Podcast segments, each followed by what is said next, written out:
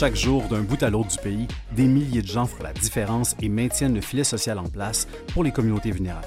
Mon nom est Daniel Lantaigne et je me suis donné pour mandat de sortir de l'ombre ces héros, des héros anonymes. Aujourd'hui à l'émission, j'ai le grand bonheur de vous présenter deux personnes de cœur pour qui l'engagement social n'est pas qu'un passe-temps, ça coule assurément dans leurs veines. Installez-vous confortablement car vous êtes sur le point de plonger dans un monde où les gens qui n'ont rien d'ordinaire accomplissent des choses assurément extraordinaires. Bonne émission.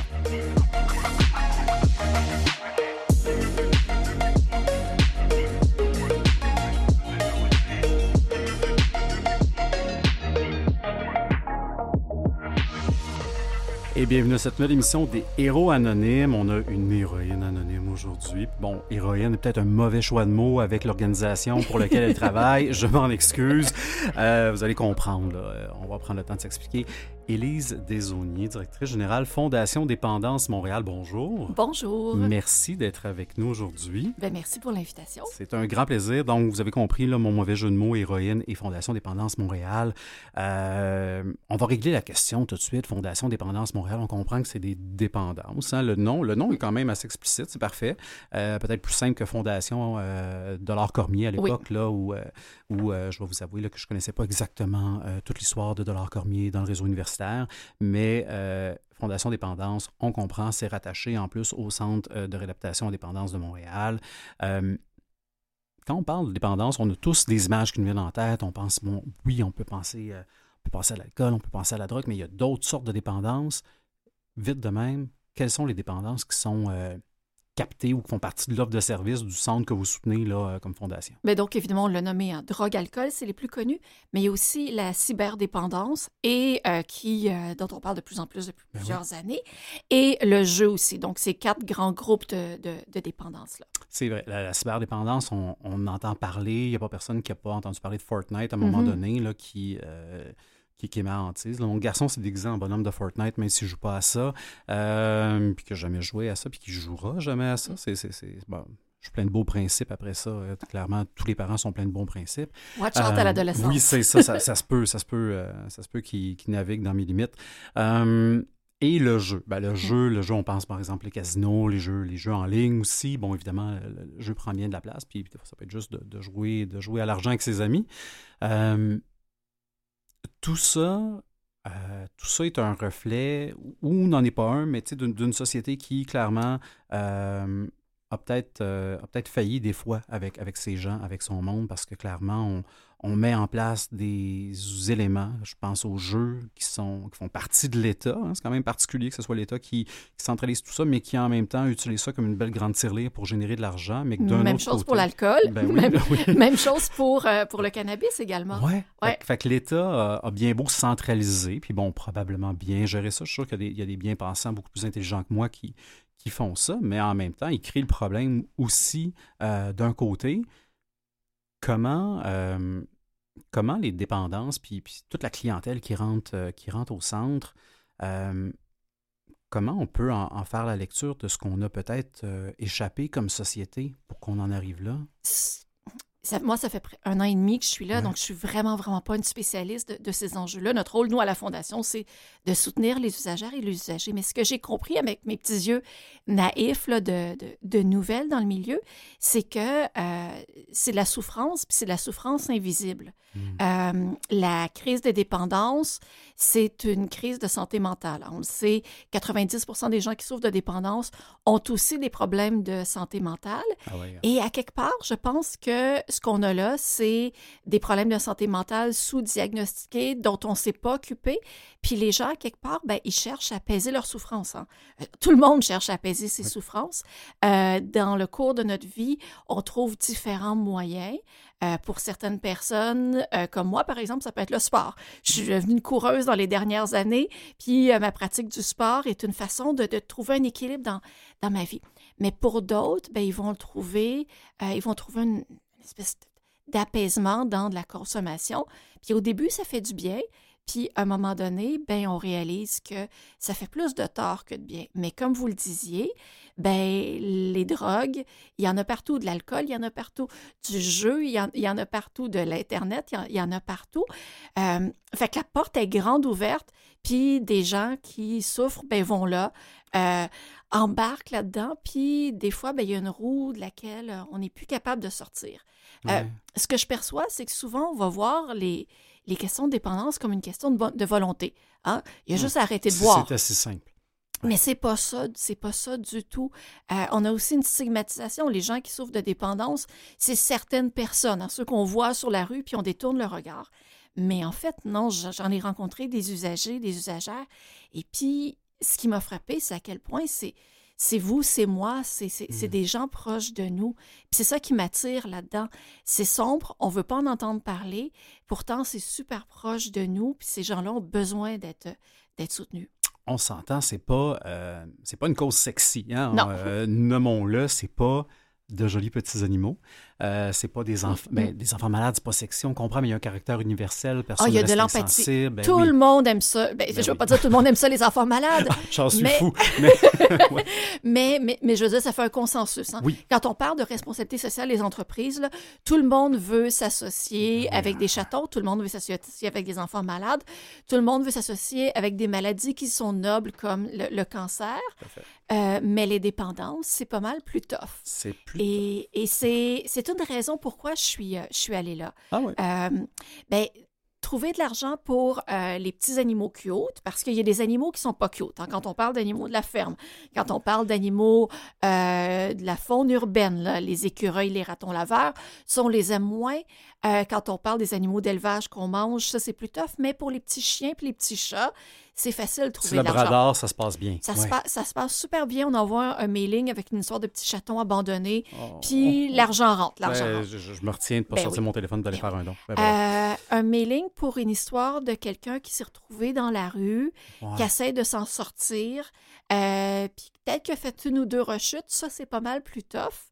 Puis il y a quelque chose qui m'attire là-dedans, justement, hum. parce que c'est pas sexy, parce qu'on veut pas en parler. Y a-tu moyen à à, notre niveau, là, je ne vais pas changer le monde, mais y a-t-il moyen de changer ça un petit peu, euh, puis de développer un petit peu d'empathie pour, j'allais dire ces gens-là, mais c'est pas ces gens-là, c'est nous. Ben, on, est à des fois un, geste, un moment dans notre vie, une fraction de seconde qui fait en sorte qu'on peut, euh, qu'on peut très, très ah bien là, se retrouver quand on parle de cancer, Quand on parle de cancer, on se dit tous qu'on a une chance sur X atteinte telle, telle sorte de cancer. Maladie cardiaque, c'est la même chose. Mais j'ai envie de penser que les dépendances, c'est la même chose. Et euh, on a tous des, des propensions à différents niveaux. Euh, mais c'est la même chose pour le cancer. Fait quand on parle de dépendance, ben, on parle de nous. Oui. Puis les dépendances, c'est comme si on était quotidiennement dans un buffet à volonté auquel on, on, on peut aller piger là-dedans et on peut tomber dans le buffet. Là. Tout à fait. Euh, c'est là autour de nous. J'ai fait le, lien avec les petits animaux mm. cute parce, que, parce que justement, vous arrivez de la, SPCA de Montréal. euh, pendant que vous avez été là pendant quand même quelques années. Euh, vous êtes. Euh, vous avez quelque chose, hein, je pense, pour les animaux. en tout cas, ça n'a pas l'air anodin dans votre vie. Je regarde ce que vous avez écrit. Là, je mange avec ma tête, vache à lait, le défi vegan. Je pense que vous aimez les animaux. Je ne suis pas sûr, mais je dirais que oui aimer les animaux, c'est une chose. Aimer, aimer les humains, évidemment, c'est pas bête non plus. Euh, mais, mais quand même de passer d'une organisation euh, qui est celle de la, SPCA à la Fondation Dépendance de Montréal, euh, au-delà du défi, au-delà de c'est une cause qui ne sera pas facile à vendre, puis on veut mettre un peu de, de lumière là-dessus, euh, qu'est-ce qui s'est passé dans la, tête euh, d'Élise Desauniers pour dire, ben, ciao les animaux que j'aime tant, ben, il y a d'autres moyens de continuer de les aimer, là, ça ne passe pas nécessairement par une job. Euh, c'est pas mutuellement exclusif. Non, exactement, pour faire, ben, ça va être ça, va être ça, ça va être d'autres choses, ça va être les dépendances. Vous dites que j'aime les animaux, puis effectivement, je continue d'aimer les animaux. Euh, mais si mes chats écoutent, ils sont, ils sont rassurés. Euh, mais on dirait que ce qui me drive, c'est plus des questions de justice sociale. Ouais. Euh, j'ai commencé à m'intéresser aux animaux. Il y a quoi, ça me rajeunit pas, mais 15 ans et plus, hmm. quand j'ai vu qu'il y avait quelque chose dans notre angle mort qu'on ne voyait pas au par rapport aux animaux. Je me suis surtout intéressée aux animaux de ferme quand j'ai vu que l'empathie qu'on avait pour nos animaux domestiques se reflétait pas nécessairement pour les autres animaux, euh, qui sont les animaux qu'on exploite pour euh, manger puis tout ça. Euh, je suis drivée par ces, par ces questions-là. Les, angles morts, ce qu'on voit pas, ça, ça me stimule. Dans la dernière année, j'ai été deux dernières années, j'ai été touchée par la question du don d'organes, ce qui est hmm. une autre question euh, de justice sociale. Euh, quand on a, on parlait de cancer il y a un instant, quand on a le cancer, on a accès à des traitements.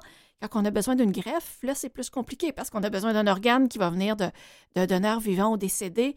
Quand on a besoin d'un rein, d'un lobe de foie, on doit un peu gosser son entourage, c'est compliqué. Puis j'ai, j'ai, décidé il y, a, il y, a, deux ans de donner mon rein anonymement et ça a été une démarche avec plein de rendez-vous à l'hôpital, ben euh, plein de temps perdu dans des salles d'attente, euh, un congé de maladie aussi, euh, où j'ai beaucoup réfléchi, puis j'avais j'avais envie d'avoir plus de temps pour moi. Fait que la première raison de partir de la SPCA, c'est que j'avais envie d'avoir plus de temps, puis la SPCA a besoin SPCA, c'est 150 employés, euh, des centaines de bénévoles, à peu près 8-10 millions de budget par année. C'est une organisation qui a besoin d'une DG qui va mettre tout son temps. Là, moi, il y avait plein de choses qui me passionnaient. La question du don d'organes. Ben Je voulais continuer à m'impliquer là-dedans pour euh, faire parler de ça. Euh, j'avais vu des gens malades dans les couloirs d'hôpitaux. La question de la santé humaine me, m'appelait.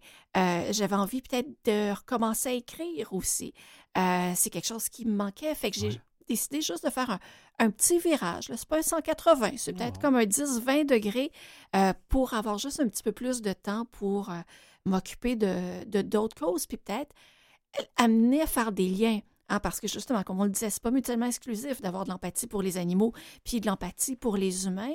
Euh, fait à quelque part, mon réseau de gens qui tripent sur les animaux, si je pouvais les amener à avoir un peu de considération pour la souffrance humaine, euh, ouvrir leurs yeux sur ça, peut-être que peut-être ça pourrait être utile. Fait que c'est un peu ces questions-là qui m'ont euh, amené à passer à la Fondation Dépendance, puis j'ai découvert un milieu que je connaissais pas, ben euh, plein de choses à apprendre, fait que c'est sûr que c'est super stimulant. Ben vraiment, puis donc je comprends, on entend, j'entends beaucoup des, des, gens qui arrivent dans les environnements de travail ou qu'on voit dans leurs dans grandes publications très philosophiques, là, disant ah là je suis enfin sur mon X mais à vous écouter et à vous regarder, je pense que vous en avez plusieurs des X. Euh, il n'y a peut-être pas un X qui est exclusif, ou en tout cas dans différentes sphères, ça permet, ça permet d'aller chercher euh, et de s'impliquer et, probablement de, de, de, de, se raccorder à différents éléments. Alors, je trouve ça, je trouve ça fascinant. Euh, Élise Desauniers, on va, on va déjà s'arrêter euh, un petit moment. On a déjà fait la moitié de notre bloc, ça a passé, mais il me semble qu'on s'est juste dit bonjour. Parce que je parle trop. J'ai pas le droit de dire ça. Euh, on prend une courte pause, on continue cette entretien avec Élise Desauniers, directrice générale de la Fondation Dépendance Montréal.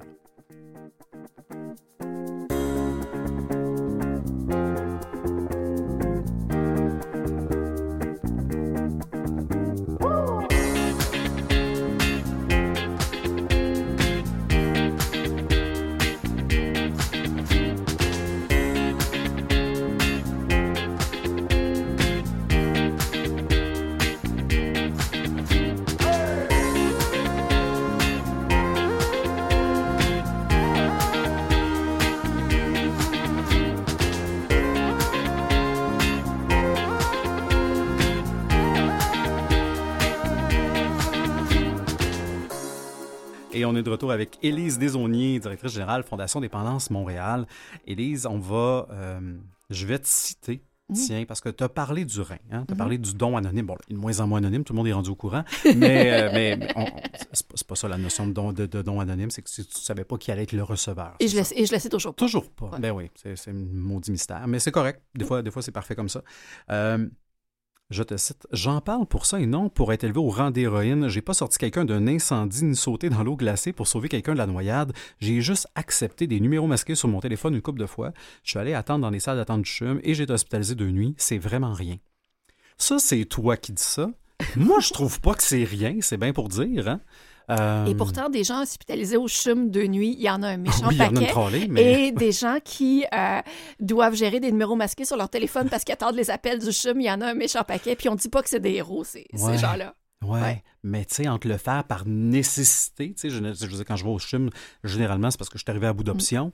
Euh, c'est rare, tu sais, c'est ma première grande idée, mais, mais de le faire, euh, je, trouve ça, je trouve ça extraordinaire, un, pour le geste, mais je trouve ça extraordinaire pour la conversation que ça amène par rapport au don d'organes. Tu sais, oui, il y, y, a ce que tu as fait qui n'est pas à négliger. Moi, je trouve ça fantastique.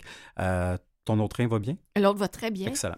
Euh, excellent. Fait qu'on peut bien vivre avec un rein. Bien, je veux dire, je, viens, je, je cours des demi-marathons. Ben, demi marathons je pense que ça va. Pas, Tu pas végétative devant ta fenêtre à journée longue à attendre que le temps passe. Là. On va dire que mon temps n'est pas si bon que ça, mais quand même, je cours des demi-marathons. Ben, déjà, déjà, tu te rends. ouais.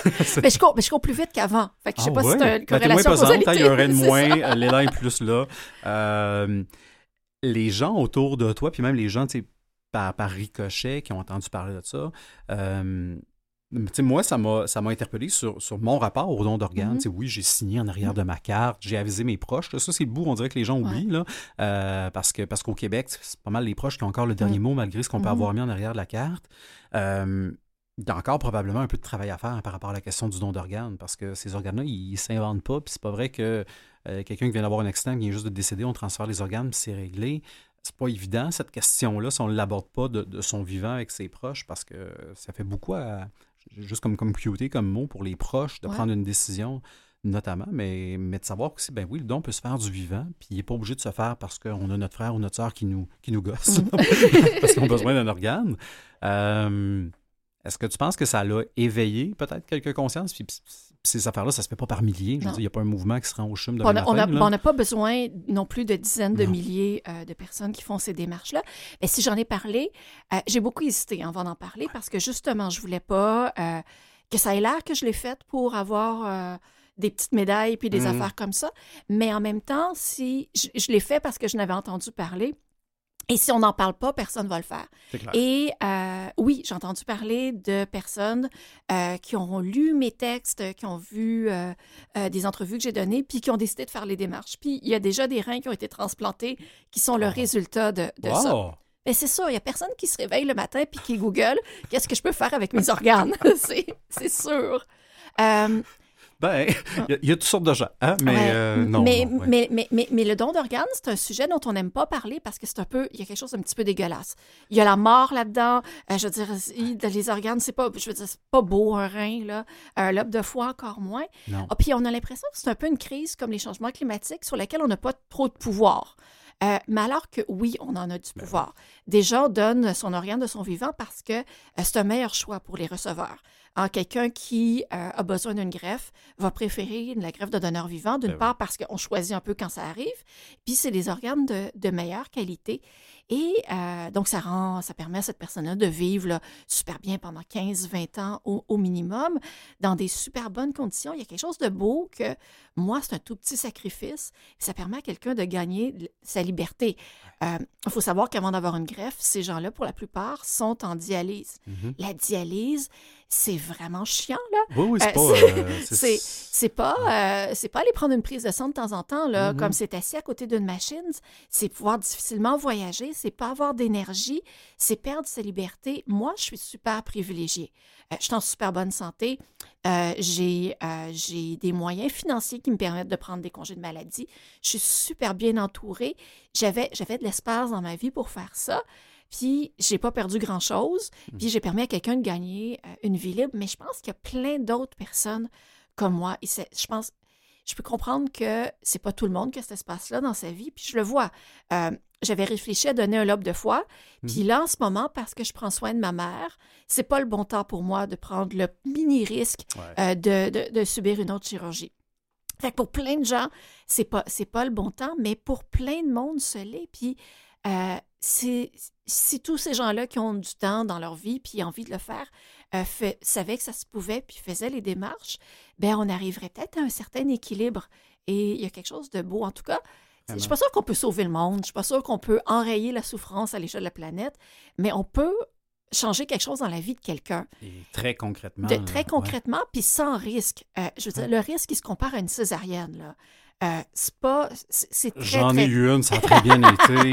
Euh, je le recommande à tout le monde. Mais non, c'est non, pas, c'est pas, c'est pas un très gros risque. Fait que Ouais. L'analogie avec le sauter dans le feu, c'est parce que moi, je le ferais jamais, sauter dans le feu. là. Sauter dans la rivière glacée, jamais. Je suis ben trop chicken. Mais là, je veux dire, j'ai eu le plus, le plus grand, le, le plus gros bilan de santé inimaginable. Oh, Je veux dire, j'ai un scan au complet de mon corps, j'ai tout vu. Il n'y en avait pas de risque. Ça s'est pas fait dans le fin fond du bois avec un scalpel un peu louche, Ben là, quand même, tu sais, c'est au chum. Euh, Ben oui. on, on sait qu'on est dans un environnement quand même bien. euh, Oui, oui. Puis j'ai des, suivis à chaque année, puis tout le kit. C'est vraiment fait dans les meilleures conditions possibles. Puis j'entends parler de gens qui sont refusés parce que ben il y a des conditions médicales qui font en sorte que le risque est augmenté, des trucs comme ça. Ah, ben tant mieux. Fait que c'est Ouais. pas- c'est pas fait à l'aveugle, n'importe C'est qui qui se vraiment pas présente, fait. puis on, on gère pas le risque, puis on verra ce qui arrive sur la table on parle de risque là. de santé physique, mais santé mentale également. Oui. Euh, il y a des rencontres avec des psychologues, travailleuses sociales, tout ça, pour être Ah. sûr que la personne sait ce qu'elle fait, le fait pour les bonnes raisons Ouais. Et euh, met pas sa santé physique ou mentale à risque. Ben, ben merci, merci de l'avoir fait, puis merci d'en parler Mm. aussi. Euh, comme ça, ça fait, ça fait plein de petits reins qui pourront se promener. Voilà. Euh, certainement, c'est extraordinaire. Puis, puis, puis, puis tantôt, vrai, on va parler d'autres types de dons. On a, quelqu'un des Mots Québec qui vient pour la deuxième partie de l'émission. Donc, sais, il y a, il y a Ben, oui, toutes sortes de dons à, ben oui. à la hauteur de son niveau de confort là, aussi. là. Évidemment, c'est pas, c'est pas tout le monde qui va faire Ah, ben oui, un don de rein, let's go. Mais, mais, euh, mais donner, donner du sang, donner plein de. ça, de- ça. et, ben voilà. Euh, parlant de dons, Oui. hein, on peut donner, on peut donner de soi, puis littéralement là, euh, et, et on peut faire un don, euh, on peut faire différents dons. J'ai goût de revenir à la dépendance parce que Mhm. euh, tu sais, on parlait du caractère universel de certaines causes qui font de soi. N'importe qui peut donner. là. pas besoin, euh, pas besoin d'être touché par une cause en particulier des fois pour donner. Je veux dire, qui est-ce qui donne à une fondation en dépendance? Euh, on dirait que je. je tu sais, des fois, on parle de persona marketing, un Mm. type de donateur, puis bon, évidemment, euh, je veux dire, moi, quelqu'un qui s'en est sorti, puis que ça va super bien, puis bon, euh, euh, qui, Mm. qui, qui, qui se sent reconnaissant, c'est une chose. On a toujours Mm. ça. hein. c'est comme un patient hospitalisé, tu à l'hôpital, il reçoit une lettre de l'hôpital- la fondation de l'hôpital, vous avez été bien suivi, voulez-vous faire un don, puis bon, oui, OK. Je veux dire, ça en prend pas mal de des petits dons comme ça, ça prend Ouais. pas mal de, de financement. Et, et les, les personnes qui sortent de la dépendance, c'est pas comme quelqu'un qui sort de l'Institut de cardiologie. Non. Euh, souvent, ben, pendant la période de dépendance, ils ont contracté des dettes. Ils sont en froid avec leur famille. Fait que c'est pas des gens qui peuvent nous faire un gros chèque euh, comme ça. C'est ça. Euh, hein, ouais. c'est- difficile. Euh, donc oui, il y a des personnes qui se sortent de dépendance puis qui donnent là, à la hauteur de leurs moyens. Là. Des des 5 dollars par mois, c'est tellement émouvant. Rece- Recevoir un chèque de 10 dollars, là, ça, me- ça me fait tellement plaisir. C'est vraiment, vraiment, vraiment, vraiment, vraiment émouvant.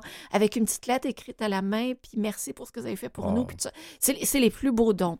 Ouais. Euh, Il y a les proches de ces parents, de ces personnes-là, des parents, des amis, euh, des gens qui travaillent auprès de ces personnes-là aussi, euh, les employés du CIUS, des collègues, des amis d'amis aussi.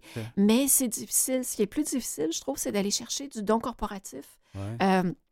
Tu sais, la SPCA, c'était, pas dire que c'était facile, mais euh, de l'argent pour les animaux, il y en a. On va voir euh, les fabricants de nourriture pour animaux, Ouais. on va voir les cliniques vétérinaires. Il y a, il y a moyen d'aller chercher des petits pourcentages là-dedans, mais les dépendances, euh, ben, les gens qui font de l'argent avec ça vont pas nous reverser un petit pourcentage Non. plus tard. Fait que c'est beaucoup plus difficile. Ce que je vois, c'est qu'on peut aller chercher des dons en nature. Euh, souvent, les personnes qui sortent de dépendance vont avoir besoin de biens matériels, euh, s'installent en appartement, tout ça.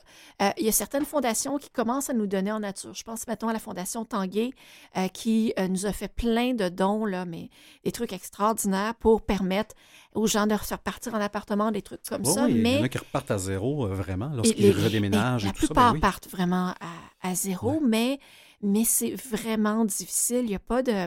Il y a pas d'historique, il n'y a pas de tradition, il n'y a, pas- y a pas de grande famille qui appuie, euh, qui appuie les dépendances. Non, effectivement. Puis il y a- un autre truc aussi qu'on peut vous donner. J'ai vu ça, le Vinted caritatif. Oui. Donc, euh, c'est super le fun. Comme une friperie virtuelle. Ben, c'est ça, euh. on, on- on cher- on cher- on cherche des moyens euh, d'aller chercher de l'argent là où il n'y en a pas. Ouais. Et là, ce qu'on a commencé à faire, puis ça fonctionne, c'est qu'on demande aux gens de donner leurs vêtements qu'ils portent plus. Puis on a tous des vêtements chèques qu'on portait avant la pandémie, puis là, on rentre plus dedans. Là. Euh, donc, euh, donc là, euh, nous, on prend ces vêtements-là, on les, on les vend sur Vinted, là, qui est une plateforme en ligne de, de vêtements usagés. Ça permet de donner une deuxième vie à ces vêtements-là, puis de, de- de récolter des fonds. C'est sûr qu'il faut trouver des moyens différents parce que le gros gala, puis ces affaires-là, comme on voit avec euh, d'autres causes, mais je veux dire, nous, on va pas vendre des billets de gala à 300 dollars avec des dégustations de champagne. Là. Et il y a peut-être une incohérence dans le message. C'est ça, fait qu'il faut trouver, faut trouver d'autres choses. Euh, l'an dernier, on a fait une dégustation de boissons sans alcool, euh, juste avant les fêtes, fait que c'est intéressant parce que ça a permis aux gens d'avoir des idées de comment intégrer des produits sans alcool dans leur partie des fêtes. Puis on cherche toujours un petit peu à se renouveler, mais il y a, on est, on est dans ces, euh, dans ces sphères-là. Euh, puis en plus, on le voit là, c'est drôle, les gens boivent de l'alcool, personne ne pose de questions. On a une personne autour de la table qui fait comment non, non, je vais prendre un truc sans alcool. Puis là, tout de suite, c'est mais qu'est-ce qui se passe? Es-tu es malade? Es-tu malade? As-tu quelque chose? À, quel point c'est fou, euh, malgré, malgré tout ce qu'on. On en voit plein là, des, des anciens joueurs de football qui ont parti ben des trucs sans alcool. Ben tout ça, on en parle comme jamais. Il faut normaliser la fête sans alcool ou ben en alternant. Mais, mais encore, mais, mais j'étais dans un restaurant avec une copine à Trois-Rivières vendredi dernier, puis je conduisais pour rentrer, fait je me suis dit, un verre de vin au repas, c'est assez, donc je l'attendais. Donc pour l'apéro, je demande une bière sans alcool, puis il n'y en avait pas, et on m'a offert un verre d'eau. C'est triste. C'est comme à l'époque où les végétariens pouvaient juste avoir une salade verte au restaurant comme option. Je, c'est encore souvent le cas. Oui, encore. Bon. je peux témoigner. J'avais espoir, mais non. Mais, mais, mais, mais je pense qu'il faut changer l'option par défaut. Ben euh, de la même façon que pour des raisons environnementales ou de compassion avec les animaux, il faudrait qu'il y ait des options par défaut sans viande. Ben, il faudrait que l'alcool, ça soit, on peut décider de boire de l'alcool parce pour plein de raisons, ben mais que ce soit pas par défaut de l'alcool dans tous les repas un petit peu festifs. Là. Tout à fait, tout à fait. Euh, Évidemment, vous êtes la Fondation euh, Dépendance Montréal qui soutenait euh, le centre de réadaptation en dépendance de Montréal qui est rattaché au CIUS du Centre-Sud mhm. de Montréal. Bravo! Euh, ben oui, c'est pareil que j'ai travaillé dans l'univers du CIUS. notons là, que tout ça, c'est complètement gratuit. C'est un service public. Il y a une prise en charge qui se fait rapidement. Puis comme on arrive à la fin de l'émission, je veux juste donner très rapidement, si vous avez identifié, là, vous pensez que, euh, ou, c'est clair pour vous que vous avez un enjeu de dépendance, il y a un guichet euh, d'accès, numéro super important à retenir, le 514-385-1232. 514-385-1232. Si vous n'avez rien pour le noter, allez sur fondationdépendance.org. Déjà, c'est pas bête d'y aller. Vous allez pouvoir faire un don si jamais c'est pour ça que vous vous rendez là. Savoir ce que fait la Fondation. soutient beaucoup les usagères et les usagers. Évidemment, les projets euh, du centre d'adaptation. Et vous allez aussi avoir le numéro. Donc, Fondation Dépendance avec un S parce qu'il y en a plusieurs. .org.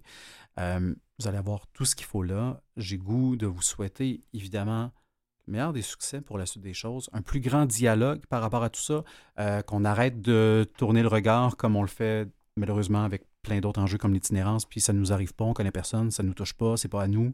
Ça peut nous arriver, malheureusement, ça va arriver à nos proches, assurément, euh, euh, clairement. Alors, Élise Desauniers, merci beaucoup. Ça a été franchement agréable.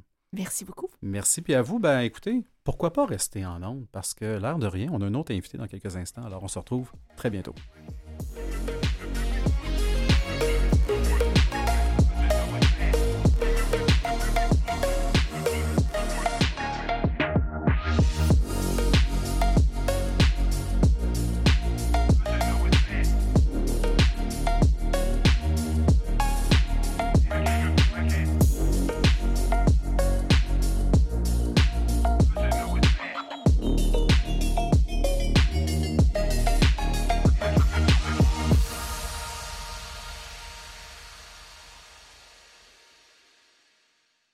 Vous écoutez Les Héros Anonymes avec Daniel Lantaigne. Et bienvenue à cette émission Les Héros Anonymes pour le deuxième bloc. J'en ai glissé un mot, hein. je parlais que, ça coulait dans les veines, le don de soi. Ben, je pense que le jeu de mots ne pourrait pas être plus à propos euh, pour notre deuxième invité de l'émission, Patrice Lavoie. Euh, Patrice Lavoie, vous allez voir, là, Patrice Lavoie, ça ne se résume pas à un titre. Patrice Lavoie est beaucoup de choses, euh, mais entre autres, je pense du lundi au vendredi, surtout directeur des relations publiques et du rayonnement chez Emma Québec. Bonjour, Patrice Lavoie. Bonjour, euh, Daniel. Merci de me recevoir. Grand plaisir. Grand plaisir. Je ne suis pas ni un héros ni anonyme, mais bon, c'est plaisir d'échanger avec toi aujourd'hui. Ben, ben, exactement. Ça va nous permettre de mettre des choses en lumière, puis, euh, puis des. Euh, j'ai goût de dire, bon, je suis un peu où je m'en vais. Tu, te doutes bien dans l'entrevue, mais de, mettre, de mettre des trucs en lumière qu'on voit peut-être moins, qui sont moins nommés. on va y arriver très bientôt. Patrice, euh, Patrice, vous vous impliquez avec une quelques organisations. Je pense que vous les choisissez certainement, puis qu'il y a toujours une bonne raison en arrière de tout ça. Euh, je vous ai vu passer il n'y a pas très longtemps comme, euh, comme ambassadeur pour l'événement de la Grande Démesure d'Interling, euh, qui est une cause que, que, j'aime beaucoup, et, et l'événement aussi, par Cochet, très impliqué dans le milieu des relations publiques. Ah, aussi, puis bon, d'autres causes, j'ai vu, je pense, il y avait le Movember, à un moment donné, votre fameuse moustache, je pense qu'elle a sa propre réputation, elle pourrait avoir son propre compte TikTok.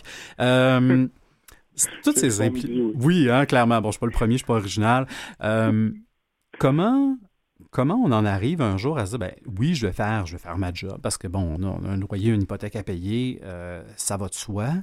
Comment on, on en arrive à jongler, parce que c'est quand même, plusieurs balles à jongler, plusieurs causes à soutenir. Euh, et je suis pas mal convaincu que euh, vous ne les choisissez pas au hasard, ces causes-là. Puis quand vous vous engagez, vous vous engagez pleinement. Comment, euh, comment ça se passe, l'implication pour, pour un Patrice Lavoie? Mon Dieu, c'est une grande question. J'ai pas de réponse précise. J'ai envie de répondre. Ce qui me vient en tête, c'est que c'est ça va de soi. je, je, je, considère avoir été quand même privilégié euh, dans la vie. Euh, puis je me dis, bon, euh, je sais pas, l'idée de redonner me vient me vient naturellement. Puis redonner, souvent les gens disent, oh mon Dieu, j'ai pas beaucoup de sous, j'ai pas beaucoup de temps, mais on peut aider, appuyer des organisations, des causes qui nous tiennent à cœur, même si on a moins de sous ou moins de temps. Il y a différentes façons de le faire. Donc voilà, ce sont des causes pour, euh, pour ma part qui me touche, bien évidemment, vous l'avez mentionné avec la donc toute la cause euh, qui touche les droits des personnes LGBTQ+, donc euh, dont je fais partie. Donc ça, c'est certain que au fil des ans, quand j'ai quelqu'un qui me demande de l'aide pour faire son coming out, qui me communique avec moi sur les médias sociaux pour avoir des conseils ou me dit, écoute, je suis c'est le fun de voir un gars euh, ouvertement euh, gay qui s'assume. Euh, donc, ça, ça m'encourage à faire en sorte que moi, je vis peut-être dans une plus petite ville ou dans un pays qui, où c'est moins accepté, mais un jour, je vais pouvoir le faire. Donc, cette cause-là, la santé mentale, la santé des hommes, parce que, bon, dans le passé, j'ai eu aussi des, des problèmes avec l'anxiété de performance et tout ça. Donc, ça me fait réaliser à quel point les hommes, on a tendance à pas beaucoup parler parfois de nos problèmes. C'est sûr que ça s'améliore. Je veux pas, mais on, le voit que c'est de plus en plus accepté les hommes qui partagent leurs émotions, mais en même temps pas encore assez. Donc euh, cette cause-là m'a tenu à cœur. Puis euh, ben, la cause des enfants. La cause des enfants, euh, j'en ai pas. c'est peut-être pour ça d'ailleurs que j'ai du temps pour faire du bénévolat, que certains diraient. Mais euh, c'est ça, la cause des enfants malades, on ne peut pas être insensible. Donc, j'ai participé à neuf défis euh, tête rasée, le camp aussi, donc euh, ah. contribué à le camp. Puis récemment, ben, c'est la cause de l'Alzheimer, compte tenu que ma mère est malade, est atteinte d'Alzheimer depuis trois ans. Donc, puis les, les, animaux, les animaux abandonnés aussi post-pandémie. Les gens étaient, euh, se sont pris un chien pendant la pandémie parce que tout le monde était en télétravail. Maintenant, les gens retournent, puis on voit une, hausse du taux d'abandon des animaux, euh, surtout en raison de la pénurie de logement aussi. Donc, euh, mhm. moi, j'aime les animaux, surtout les chiens. J'en ai quatre moi-même. Donc, c'est une autre cause qui me tient à cœur. Quatre chiens, c'est ça que je viens d'entendre? Oui, quand même. Mais euh, sont, sont gentils. Puis les deux, euh, le grand est un chien d'assistance que j'amène en CHSLD justement pour euh, aider une fois par semaine, là, faire un peu de zoothérapie en dilettante. J'ai appris ça sur le tas, j'ai pas de formation, mais de faire du bien aux personnes âgées qui vivent avec ma mère là, au CHSLD. Puis le deuxième est en entraînement. Les deux autres bébés, là, je ne sais pas s'ils vont être des bons candidats. Pour l'instant, ils sont un peu énervés. oui. ça doit, Mais voilà, j'ai pas, j'ai pas de réponse euh, précise pour en venir à ta question du début. C'est, j'ai l'impression que, qu'on doit justement s'impliquer quand on est privilégié, puis euh, ça, ça me fait plaisir de, d'aider les gens, puis euh, ça, ça, me fait sentir bien, ça fait sentir que je contribue à la société. Donc voilà, c'est une réponse plate, mais c'est... Ben, vraiment pas plate. Non, non, je confirme vraiment pas plate. Il y avait beaucoup de choses dans cette, dans cette réponse-là qui m'amenaient qui m'a amené à plein de places, mais, mais clairement, il y, a toujours une histoire derrière les courses qu'on choisit. Ça, ça arrive jamais par accident, puis je pense que, je pense que c'est aussi clair dans, dans, dans, votre parcours. Euh, évidemment, euh, Mais pas évidemment. Il y a toujours différents moyens aussi d'aider à faire les causes. Vous parliez des gens qui, des fois, vous contactent, euh, qui ne peuvent pas peut-être être pleinement qui sont dans leur pays ou dans leur famille ou dans leur réalité. Vous avez clairement trouvé la bonne la bonne twist avec les médias sociaux pour, euh, pour faire rayonner ces causes-là, puis pour normaliser des choses, je pense.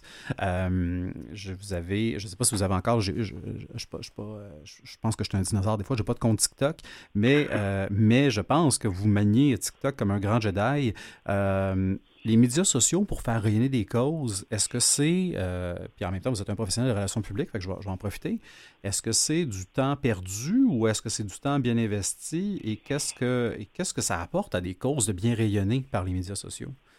Ah, c'est loin d'être du temps perdu. Puis quand on, parle on parlait des gens qui ont moins de temps et tout ça, moi souvent, en une publication sur mes réseaux sociaux, j'ai en tout et pour tout, pour l'ensemble de mes comptes, près de 300 000 abonnés. Donc, euh, en une publication, je peux faire rayonner euh, une cause, euh, puis solliciter des, des dons, euh, puis ça me prend, euh, sincèrement, certaines publications peuvent me prendre 30 secondes, une minute à faire. J'écris mon texte, puis publie une photo et tout ça. Donc, euh, c'est certain que de plus en plus, lorsque les causes décident de s'associer à des gens qui sont suivis sur les médias sociaux, puis c'est un peu le principe aussi que vous mentionniez avec la grande démesure d'Interligne, on nous invite justement à partager sur nos réseaux sociaux des publications, demander justement aux gens de faire des dons ou d'acheter un billet pour la soirée. Donc, euh, effectivement, je, je, fais ça, mais en, une publication, euh, je, peux, je peux rejoindre quand même beaucoup de gens.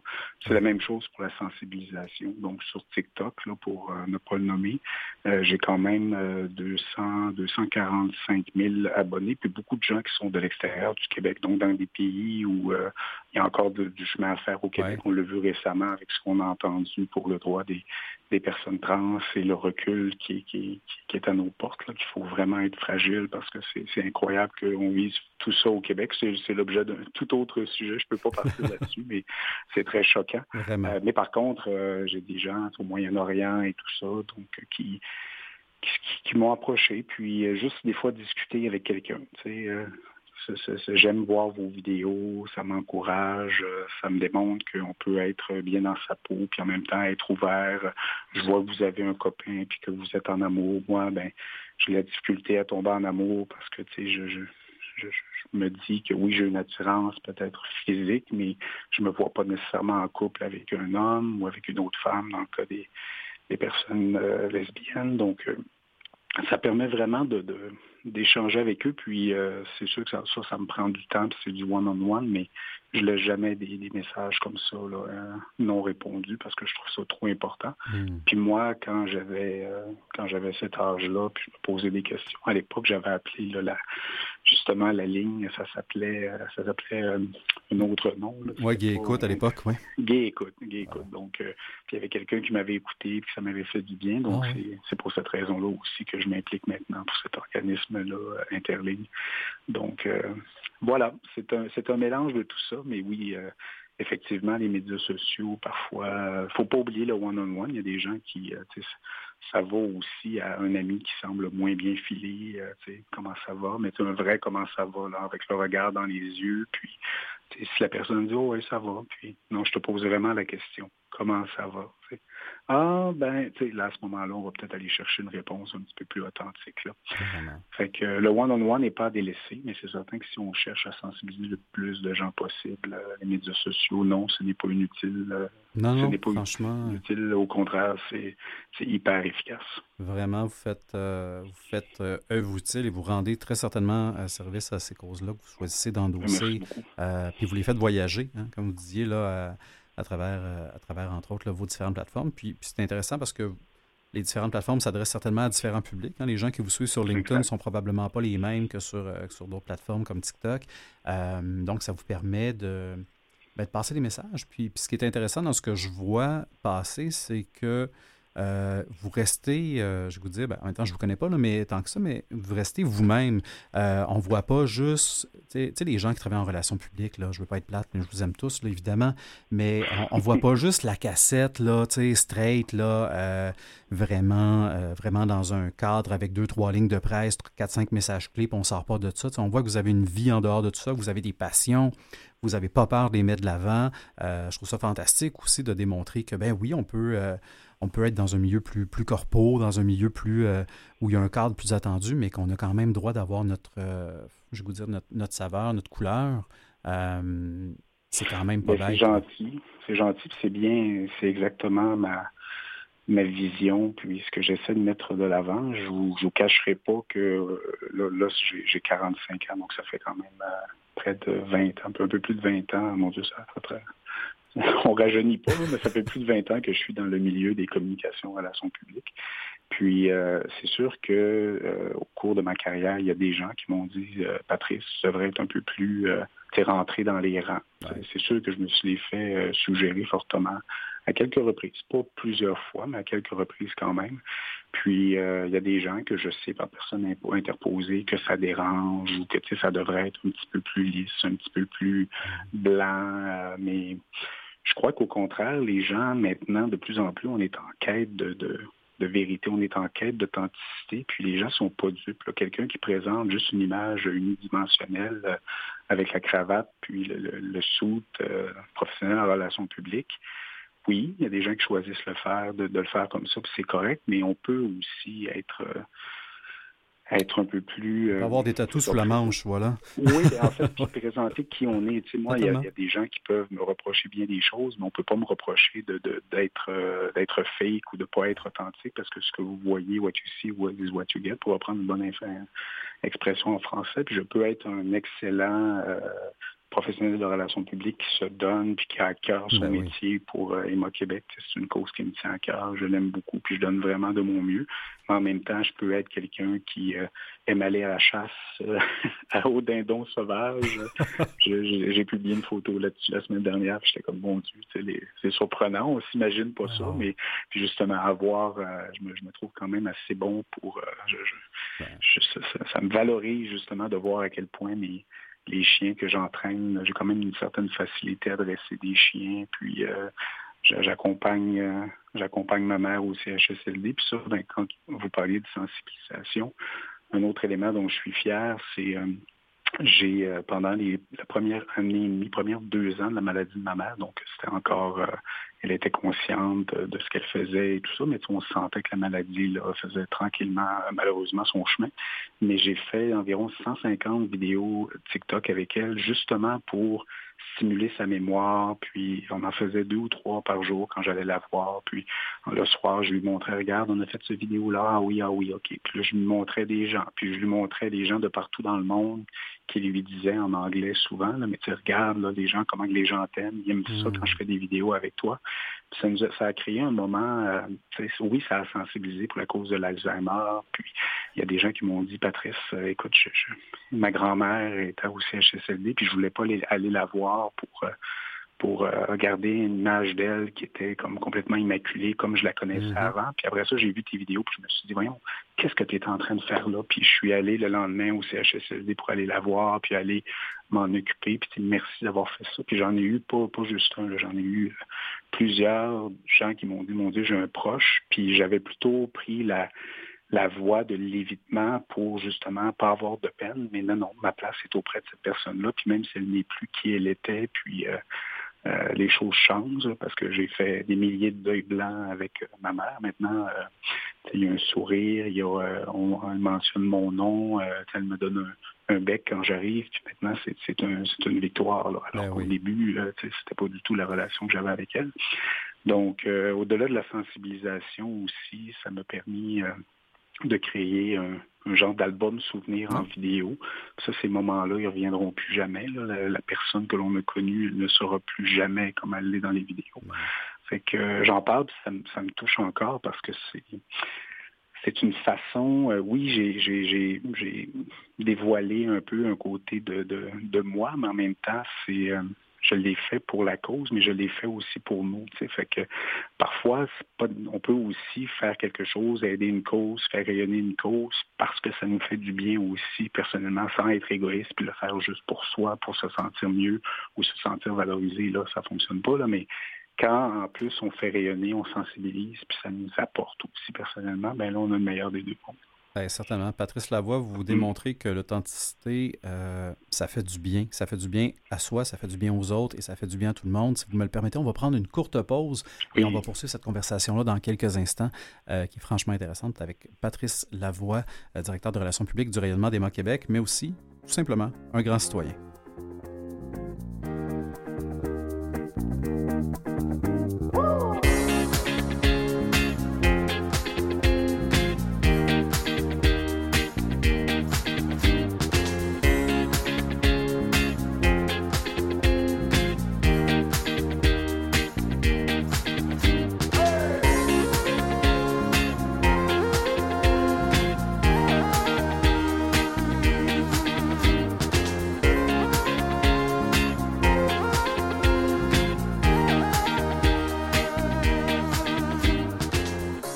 Cette conversation-là avec Patrice Lavoie, qu'on a le plaisir de découvrir, puis je suis content de vous le faire découvrir aussi.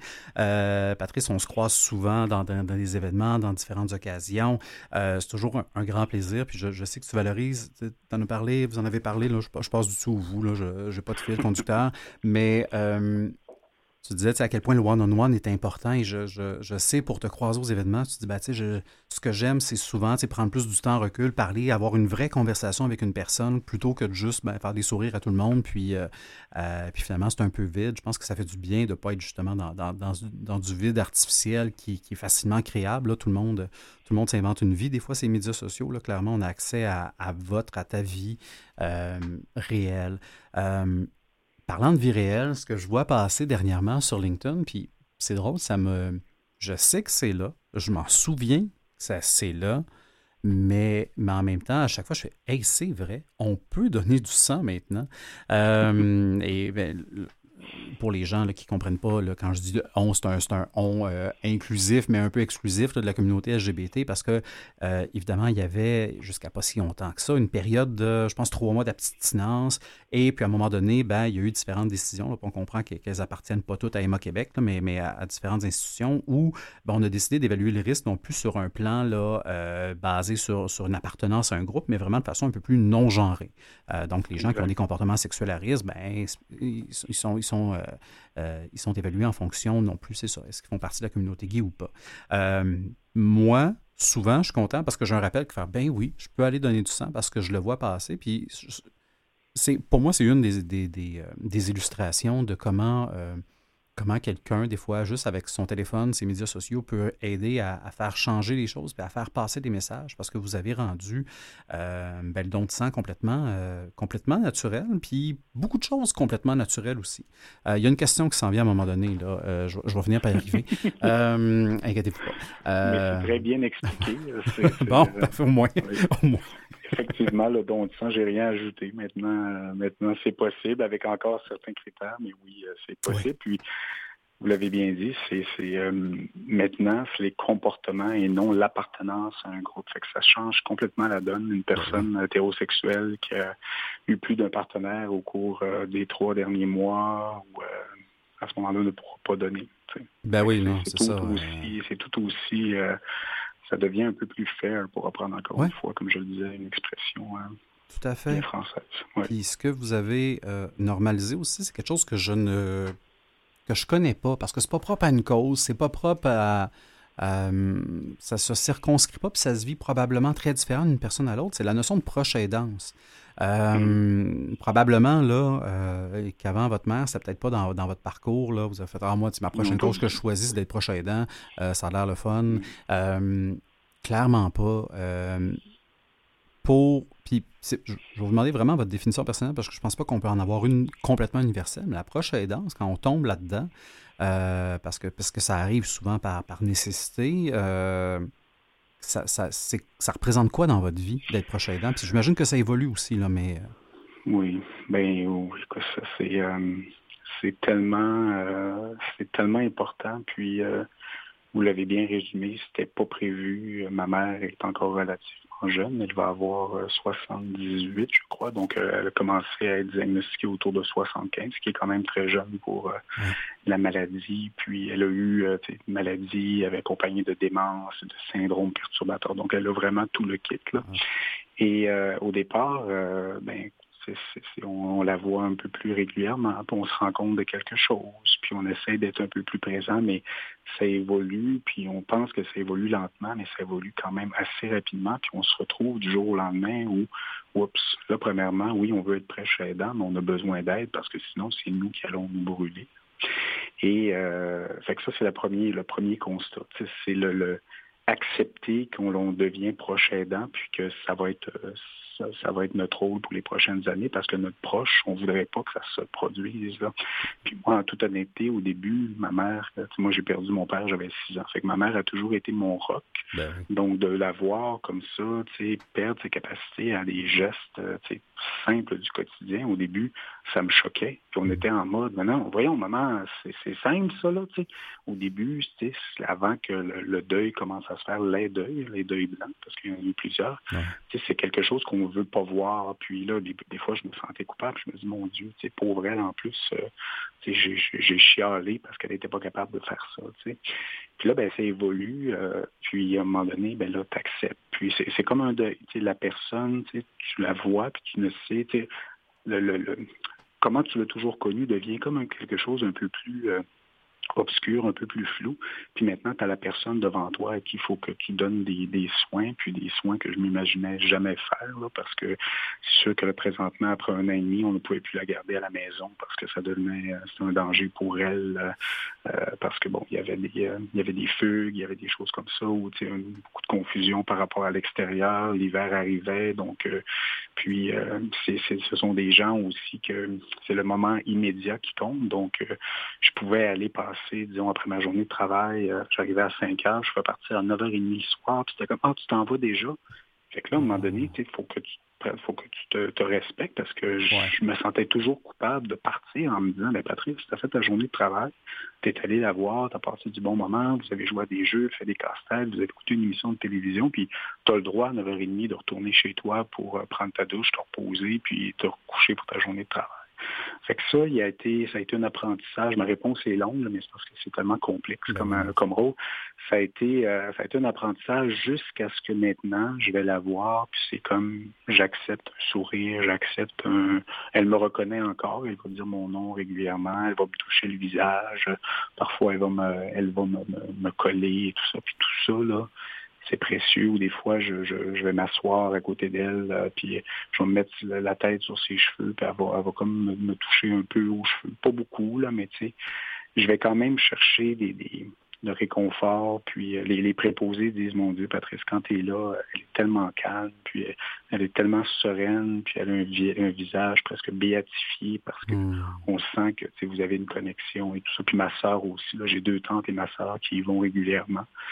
Puis euh, c'est un rôle que je m'y attendais pas. C'est un rôle qui, est difficile. C'est un rôle dans lequel il faut se protéger. Puis c'est le premier conseil que je donnerais aux gens. Là. Tombez pas dans l'excès de devoir. Si c'est une heure par jour que vous allez voir votre proche, puis il y a quelqu'un qui en prend soin dans un CHSLD, puis on le sait, c'est pas parfait là, dans le réseau public. Et le, le personnel au CHSLD de ma mère sont dédiés, sont gentils, mais en même temps, il y a d'autres personnes à qui on doit prodiguer des soins. Donc parfois, c'est pas aussi bien que ce qu'on voudrait, mais regardez le verre à moitié, à moitié plein. Elle est en sécurité, elle est bien nourrie, il y a des gens qui sont là pour s'occuper d'elle, ça se passe bien. Puis N'hésitez pas à donner vous-même le petit euh, plus, lui, lui, mettre euh, de la crème sur les jambes parce que là, ah, on trouve qu'elle a les jambes sèches. parfois, j'arrive, je lui brosse les cheveux, puis je lui fais une tresse qui n'est pas très belle parce que je suis pas un grand coiffeur, mais au moins, j'y ai fait une tresse, puis j'ai passé un moment avec elle.